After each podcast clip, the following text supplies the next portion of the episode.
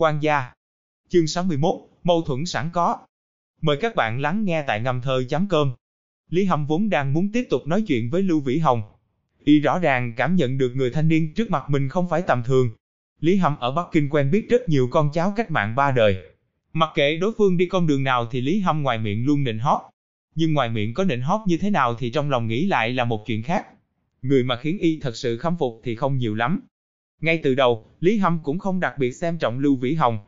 Sở dĩ phải khách sáo với Lưu Vĩ Hồng, lại còn chủ động nhờ vả đồng lệnh quyên chẳng qua là tuân theo hành vi chuẩn mực của mình mà thôi. Lý Hâm đối nhân xử thế tồn chỉ rất đơn giản. Chỉ cần là bạn bè có thể lợi dụng được thì y sẽ hết sức hỗ trợ. Anh đã chiếu cố người ta thì người ta cũng tự nhiên sẽ chiếu cố lại anh. Có qua có lại mới toại lòng nhau.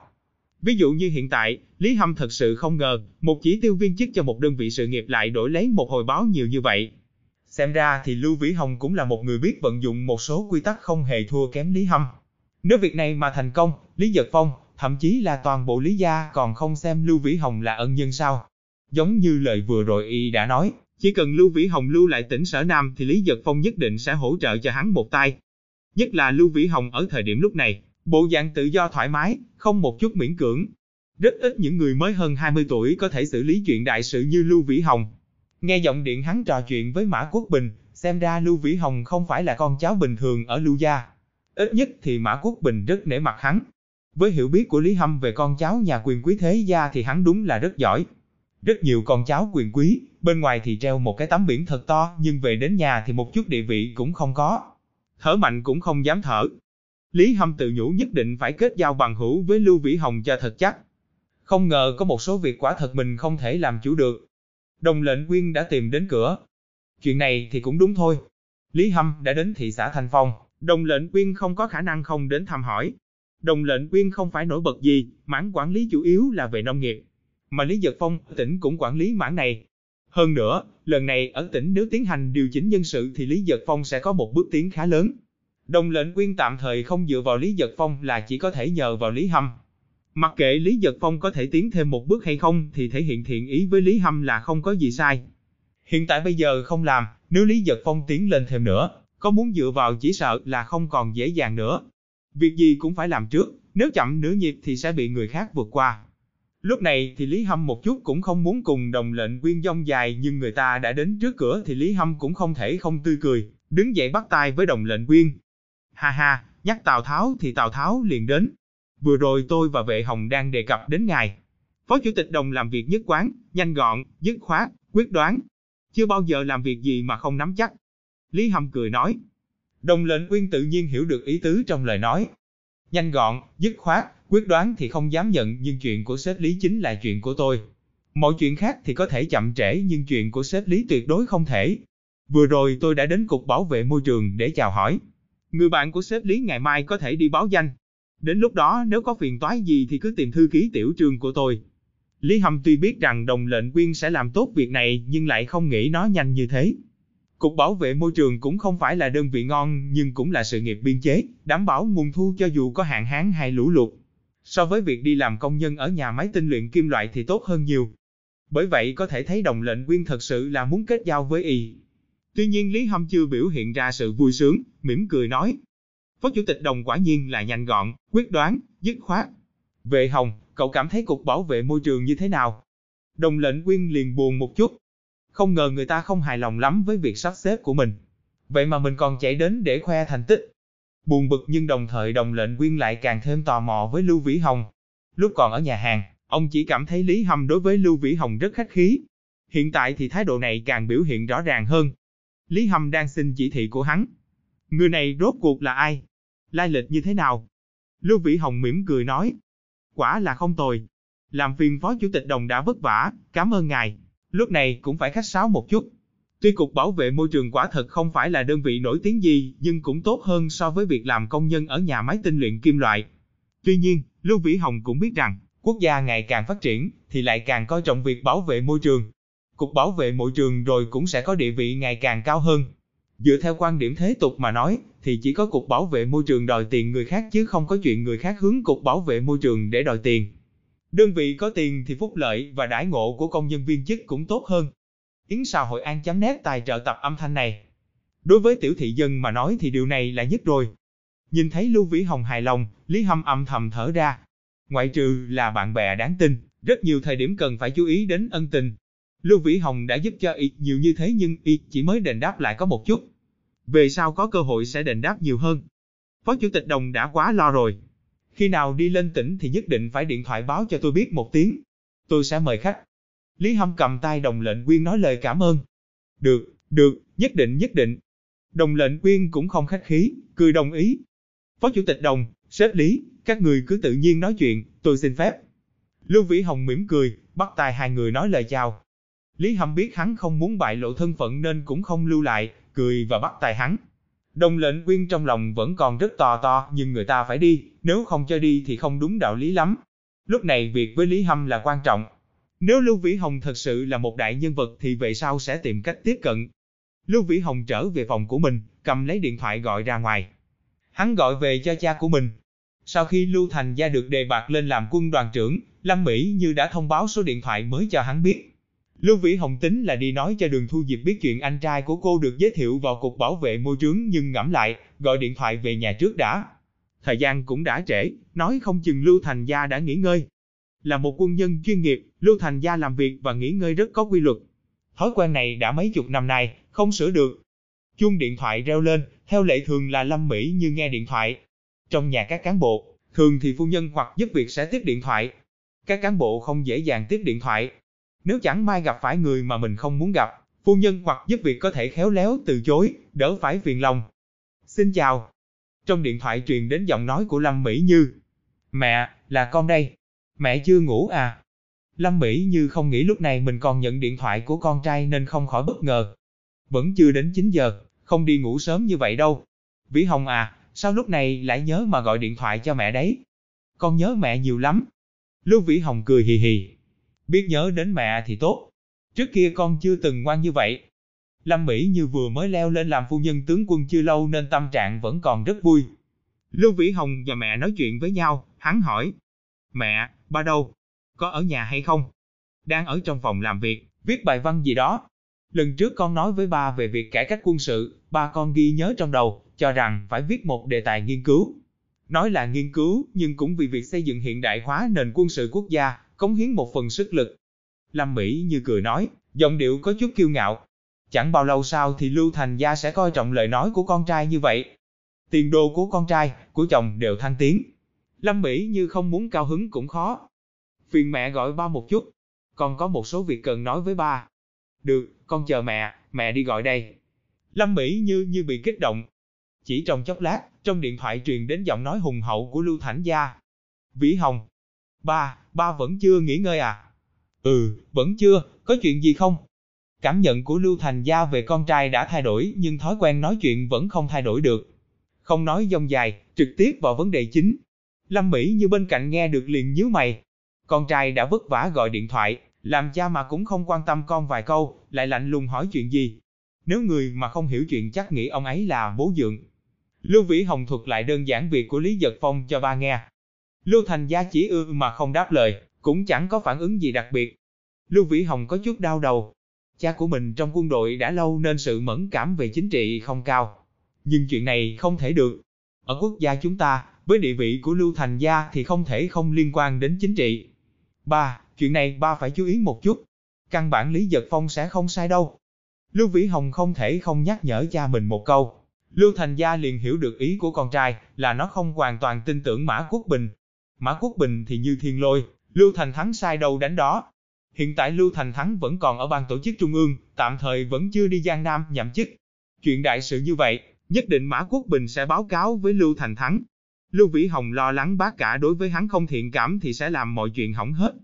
Tuy rằng việc đối ngoại thì Lưu gia là một chỉnh thể nhưng bên trong lại không hoàn toàn nhất trí với nhau. Lưu Thành Thắng trước đây đối với Lưu Vĩ Hồng vô cùng chướng mắt, Hiện tại thì không còn nhưng không loại trừ việc ông ấy cố tình chèn ép Lưu Vĩ Hồng. Ừ, ba biết rồi. Ba sẽ báo cáo lại chuyện này cho ông cụ. Lưu Thành Gia trực tiếp nói. Chỉ cần ông cụ còn khỏe mạnh thì Lưu Thành Gia còn có tiếng nói. Lưu Thành Thắng ở chính giới, Lưu Thành Gia ở quân giới. Hai bên có hai chính sách khác nhau. Lưu Thành Gia làm quân đoàn trưởng, địa vị không thấp hơn so với Lưu Thành Thắng. Quan gia. Chương 62, làm người phải nhân hậu. Mời các bạn lắng nghe tại ngầm thơ.com. Đường Thu Diệp bình thường là thích xem TV, nhưng ở trường trung cấp nông nghiệp điều kiện lại khá đơn sơ, trong ký túc xá dành cho người độc thân không có khả năng có TV. Buổi tối Lưu Vĩ Hồng có việc, không thể kể chuyện xưa cho Đường Thu Diệp nghe được thì cô lại sang nhà đồng nghiệp khác xem TV. Ở thế kỷ thứ 21, buổi tối mà qua nhà người khác xem TV thì quả thực có chút không tin nổi. Nhưng ở thập niên 80 của thế kỷ 20 thì lại không có gì kỳ lạ. Văn minh ngày càng cao thì lại càng làm thói quen của con người thay đổi. Phòng của khách quý hiển nhiên là có TV. Tuy nhiên đường Thu Diệp lại không có tâm trạng xem TV.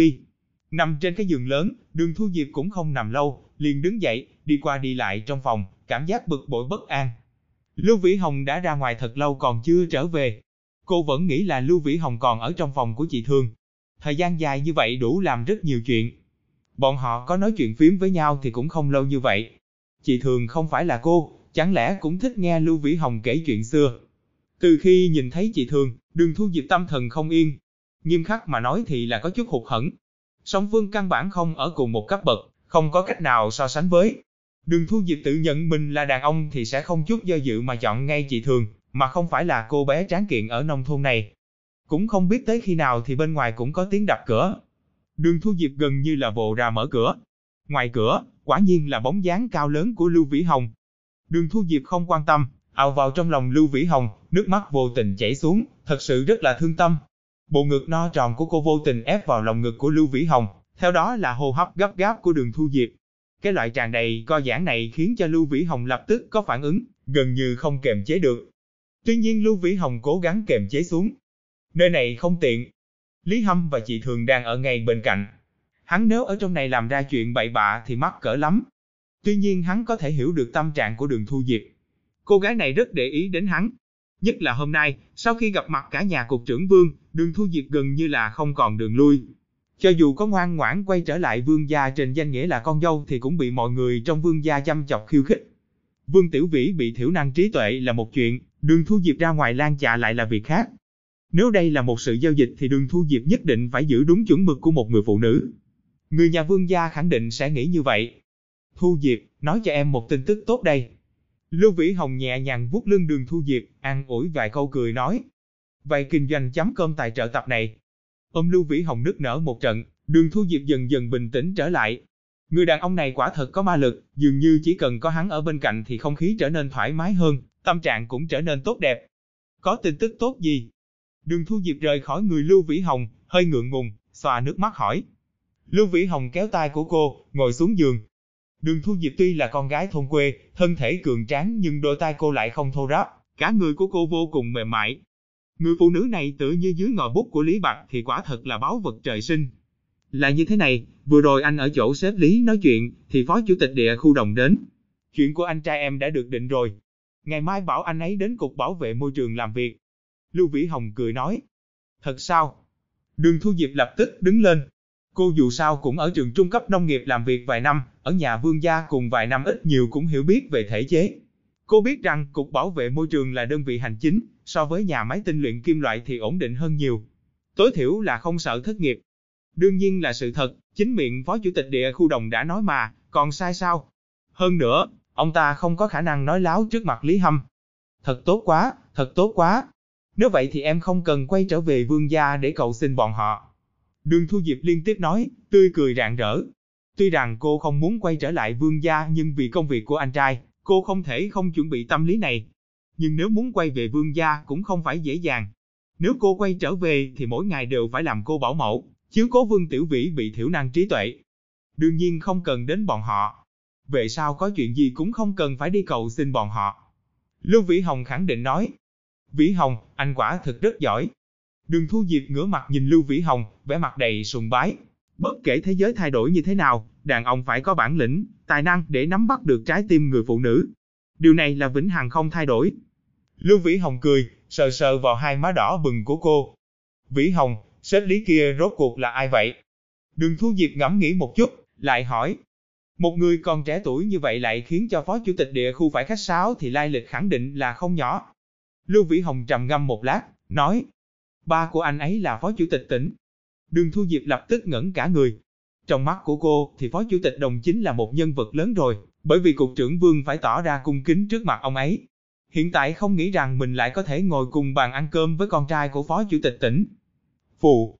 Một lát sau, đường thu diệp mới thở vào một cái, giống như là bị kinh sợ, liền vuốt bộ ngực đồ sộ của mình khiến cho nó giống như là có một cơn sóng ập đến. Hai bầu vú giống như hai con thỏ con sẵn sàng nhảy ra bất cứ lúc nào. Cô bé ngốc này, có cái gì phải sợ? Em đừng tưởng anh ta là con trai của phó chủ tịch tỉnh thì em không được làm bạn với anh ấy. Lưu Vĩ Hồng nhìn thấy bộ dạng này thì không khỏi vừa buồn cười nhưng lại vừa đau lòng. Trước kia, khi đi xem văn nghệ, Lưu Vĩ Hồng tin rằng hễ là con gái mà phải là con gái xinh xắn thì mới được người ta yêu mến. Nhưng hiện tại hắn biết rằng, quan điểm này buồn cười như thế nào. Đường Thu Diệp tuy hơi ngốc nhưng cũng khiến người khác yêu mến. Phụ nữ đáng yêu không phải ở bề ngoài của cô ấy là mà tính cách của cô ấy. Anh ấy sao có thể là bạn của em được? Là bạn của anh thì đúng hơn.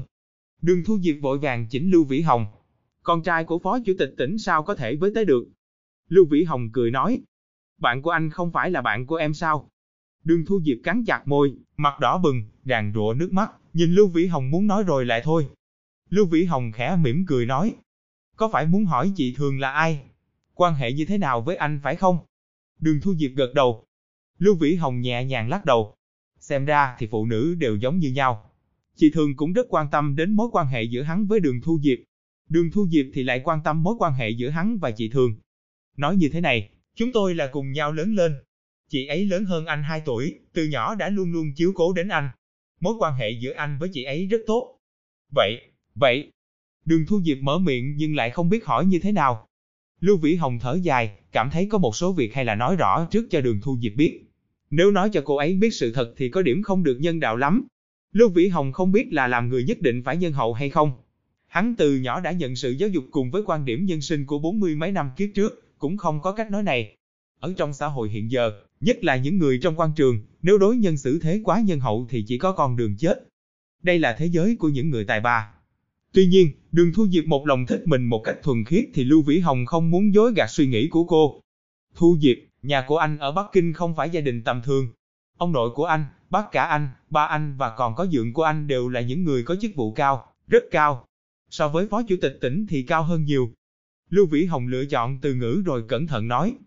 Lãnh tụ đảng và quốc gia, phó trưởng ban tổ chức trung ương, quân đoàn trưởng đều là những chức vụ đối với đường Thu Diệp cũng không có ý nghĩa gì. Cô thật sự không rõ nó đại biểu cho cái gì. Nhưng so với phó chủ tịch tỉnh còn lớn hơn nhiều là một hình dung vô cùng trực quan. Đường Thu Diệp vừa nghe là có thể hiểu được. Ôi!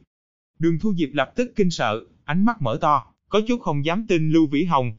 Lưu Vĩ Hồng gật đầu, khẳng định câu nói của mình.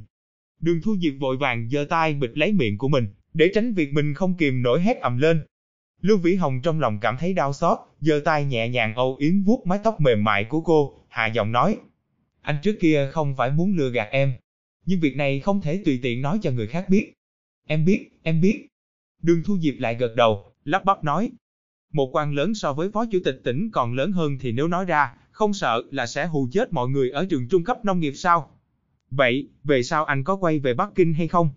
Đường Thu Diệp lo lắng hỏi. Lưu Vĩ Hồng nói. Có lẽ sẽ đi. Anh chỉ công tác ở cơ sở một thời gian ngắn thôi, khả năng là sẽ quay trở về. Vậy, chị Thường có phải là người nhà của anh không? Là vợ định gả cho anh đấy. Đường Thu Diệp lấy hết dũng khí hỏi, cúi đầu không dám nhìn Lưu Vĩ Hồng. Không phải. Đường Thu Diệp hạ giọng hỏi tiếp. Vậy nhà của anh sẽ hỏi một người vợ như thế nào cho anh? Có phải cũng là con gái của một gia đình quan lớn? Lưu Vĩ Hồng nói, tạm thời thì không có. Tuy nhiên bọn họ khả năng sẽ có ý tưởng này. Không phải là khả năng mà là khẳng định. Đời trước, vì Lưu Gia xuống dốc quá nhanh, nên chưa kịp thảo luận về vấn đề này. Hiện giờ thì tất cả mọi việc đã thay đổi. Hôn nhân chính trị dĩ nhiên là phải có. Lưu Gia thông qua hệ thống tự thành lập, thì cũng phải thông qua hôn nhân chính trị để củng cố đồng minh cho mình, cũng là một thủ pháp. Đường Thu Diệp trong phút chốc tràn đầy nước mắt. Lưu Vĩ Hồng không kìm lòng nổi, vươn tay nhẹ nhàng lau đi nước mắt của cô. Đường Thu Diệp nhào vào lòng ngực của hắn, giọng nước nở lên. Quan gia. Chương 63, áo ấm về làng phần 1. Mời các bạn lắng nghe tại ngâm thơ chấm cơm.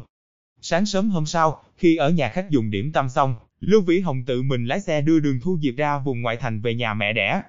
Nhìn thấy Lưu Vĩ Hồng lái xe rất thành thạo, đường Thu Diệp nhìn hắn ngưỡng mộ. Khi đó, người biết lái xe chưa nhiều, không giống như đời sau, xe con được lái đầy đường. Mặc kệ là có xe hay không có xe, bằng lái là nhất định phải thi. Vốn tối hôm qua tâm trạng của đường Thu Diệp rất là u ám, cảm thấy thật mất mát. Sau khi Lưu Vĩ Hồng đi khỏi, đường Thu Diệp một mình nằm trên giường tràn trọc không ngủ được. Nhưng bây giờ trong cô lại rất vui vẻ. Sự sùng bái đối với Lưu Vĩ Hồng thì trước sau như một. Một chút cũng không nhìn ra cô đang có tâm trạng buồn. Lưu Vĩ Hồng âm thầm kinh ngạc, nhưng cũng không tiện hỏi. Đường Thu Diệp tuy là khờ nhưng vẫn có lòng tự tôn. Lưu Vĩ Hồng tuy tối hôm qua không có nói rõ nhưng ý tứ cũng biểu đạt khá rõ. Hắn có cảm tình với đường Thu Diệp nhưng không thể cưới cô. Đường Thu Diệp là gái đã có chồng tuy chỉ là trình giành nghĩa. Tuy nhiên, cô vẫn còn là khuê nữ. Hiện tại, xem ra thì đường Thu Diệp khả năng là đã thuyết phục bản thân mình, điều chỉnh lại tâm trạng. Nhà của đường Thu Diệp không xa lắm, tình hình giao thông cũng không tệ. Mấu chốt là không xảy ra tình trạng kẹt xe. Sau hơn 10 phút, chiếc xe Toyota đã chạy vào đường nông thôn.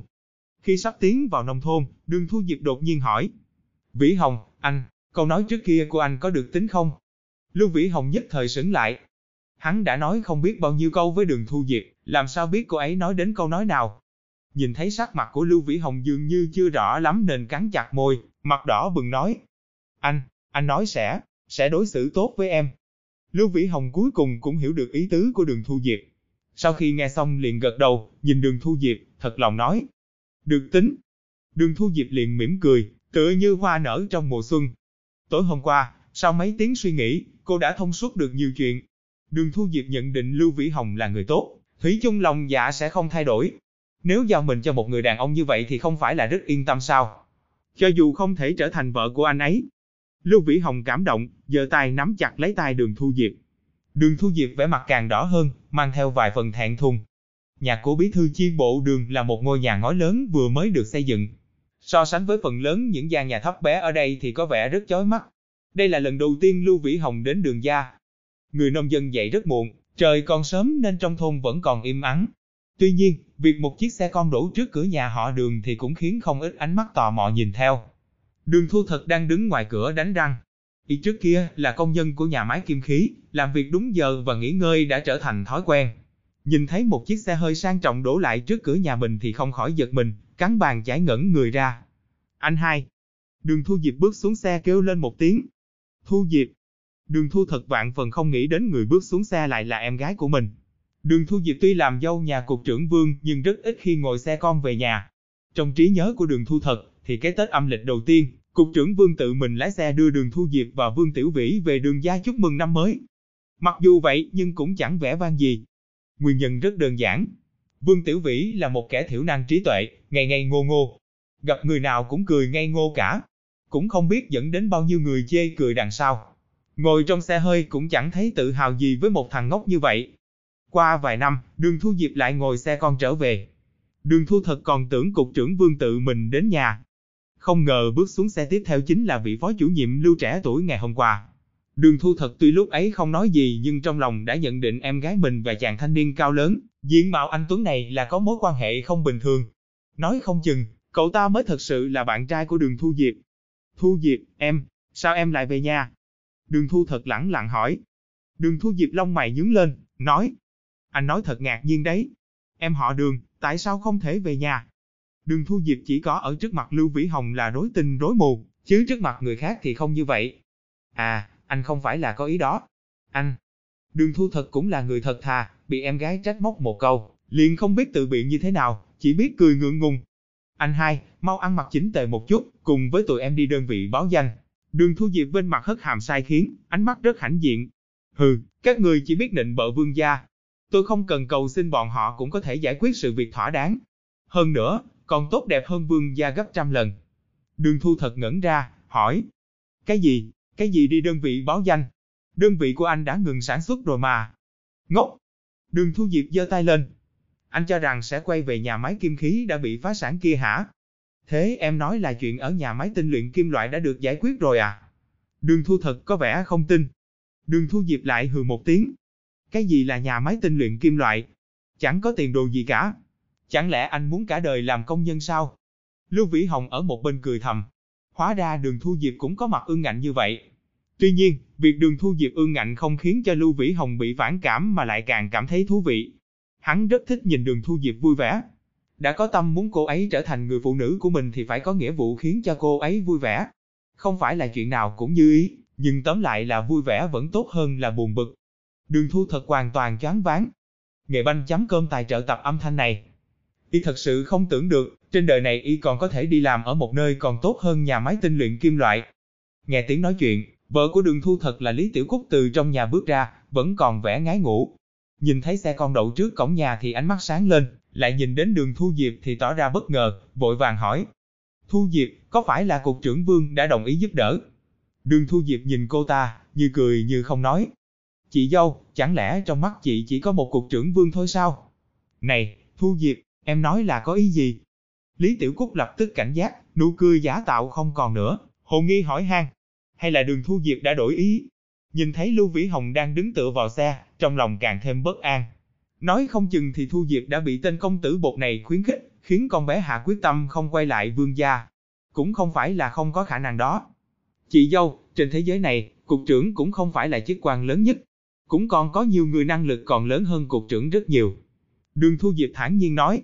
Lý Tiểu Cúc so với đường Thu thật thì phản ứng mau lẹ hơn nhiều, lập tức hiểu được ý tứ trong lời nói của đường Thu Diệp, liền tươi cười trở lại, vội vàng hỏi. Nói như vậy là có chuyển biến tốt đẹp. Đường Thu Diệp gật đầu, cũng không quên nhắc lại chuyện đi báo danh sáng hôm nay. Ái chà, thật là tốt quá. Thu Diệp, phó chủ nhiệm Lưu, mau mời vào trong nhà. Lý Tiểu Cúc lập tức trở nên nhiệt tình, hăng hái mời mọi người vào trong nhà ngồi. Vào nhà, Lý Tiểu Cúc ánh mắt rạng ngời mời Lưu Vĩ Hồng ngồi ghế trên. Cô ta đang tính toán trong đầu, việc này nhất định là có công lao của Lưu Vĩ Hồng. Đường Thu Diệp có bản lĩnh gì, Lý Tiểu Cúc làm sao lại không biết. Ngoại trừ vương gia thì con bé chẳng có chỗ dựa vững chắc nào. Nếu không phải là dựa vào phó chủ nhiệm Lưu chứ. Lý Tiểu Cúc tuyệt không nghi ngờ điều này. Đường Thu Diệp nếu không nắm chắc vài phần thì sẽ không về nhà sớm như vậy. Hơn nữa, mối quan hệ giữa cô ta và đường Thu Diệp cũng không đáng để đường Thu Diệp nói đùa. Quả nhiên là đường Thu Diệp lộ ra sự vừa lòng trên nét mặt. Xì, có bộ dạng đắc ý của cô kìa, gớm. Lý Tiểu Cúc thầm mắng trong lòng. Nói trắng ra thì Lý Tiểu Cúc ghen tị với đường Thu thật. Bất kể diện mạo hay là dáng người, Lý Tiểu Cúc cũng không thua gì đường Thu Diệp. Nguyên tưởng cô ấy cả đời này phải ở cùng với một thằng ngốc, không ngờ lại ở đâu chui ra một phó chủ nhiệm lưu trẻ tuổi như vậy, lại dường như còn có bản lĩnh rất lớn. Con bé đường Thu Diệp đó dựa vào cái gì mà lại may mắn đến như vậy? Bị gả cho một thằng ngốc thì liền có được một công việc, vào trong biên chế, lại một cước đá văng thằng ngốc, mê hoặc một anh chàng bánh bao. Lý Tiểu Cúc liếc nhìn bộ ngực no tròn của đường Thu Diệp, ánh mắt sắc lẹm như dao. Nếu không phải vì vậy thì đường Thu Diệp kiêu ngạo cái gì? Tuy nhiên, trong lòng Lý Tiểu Cúc không phục nhưng trên mặt vẫn giữ nguyên nụ cười, vội mang trà đến cho Lưu Vĩ Hồng và đường Thu Diệp. Lúc này cô ta còn cần đến đường Thu Diệp nên không muốn gây hấn với con bé. Thu Diệp, chẳng lẽ nhà máy tinh luyện kim loại đã đồng ý anh trai em vào làm? Lý Tiểu Cúc ngồi bên cạnh đường Thu Thật, trên mặt nở nụ cười lấy lòng. Đường Thu Diệp khóe miệng nhếch lên. Chị dâu, sao chị và anh trai em giống nhau như vậy, trong mắt chỉ có cái nhà máy tinh luyện kim loại đó. Chẳng lẽ anh trai em cả đời phải làm công nhân sao? Lý Tiểu Cúc cười nói. Thu Diệp à, chị không hiểu ý của em. Anh trai em có năng khiếu gì thì em phải biết rõ hơn chị. Anh ấy không làm công nhân, chẳng lẽ lại làm được cán bộ? Trong giọng nói lộ ra vẻ không tin. Ai nói anh trai em không làm được cán bộ? Anh trai em trong lòng cũng hiểu được, những cán bộ ở đơn vị năng lực chưa chắc bằng anh trai em. Đường Thu Diệp lúc trước còn chê, cười anh cô, nhưng trong nháy mắt đã quay sang ca ngợi anh mình. Chà, nói như vậy thì anh trai em thật có thể đi làm cán bộ. Ha ha, thắp hương trước phần mộ tổ tiên đường gia, đã có một người có thể làm cán bộ. Lý Tiểu Cúc bị lời nói đâm chọc của đường Thu Diệp làm cho khó chịu, dường như quên mất hiện tại mình đang là người cầu việc. Chị dâu, việc có thể làm quan hay không thì không ai trên trán có khắc chữ cả. Không ai sinh ra đã là cán bộ. Lần này, anh trai em có thể đi làm ở một đơn vị sự nghiệp ở địa khu, chính thức ngồi ở văn phòng. Đường Thu Diệp đắc ý nói.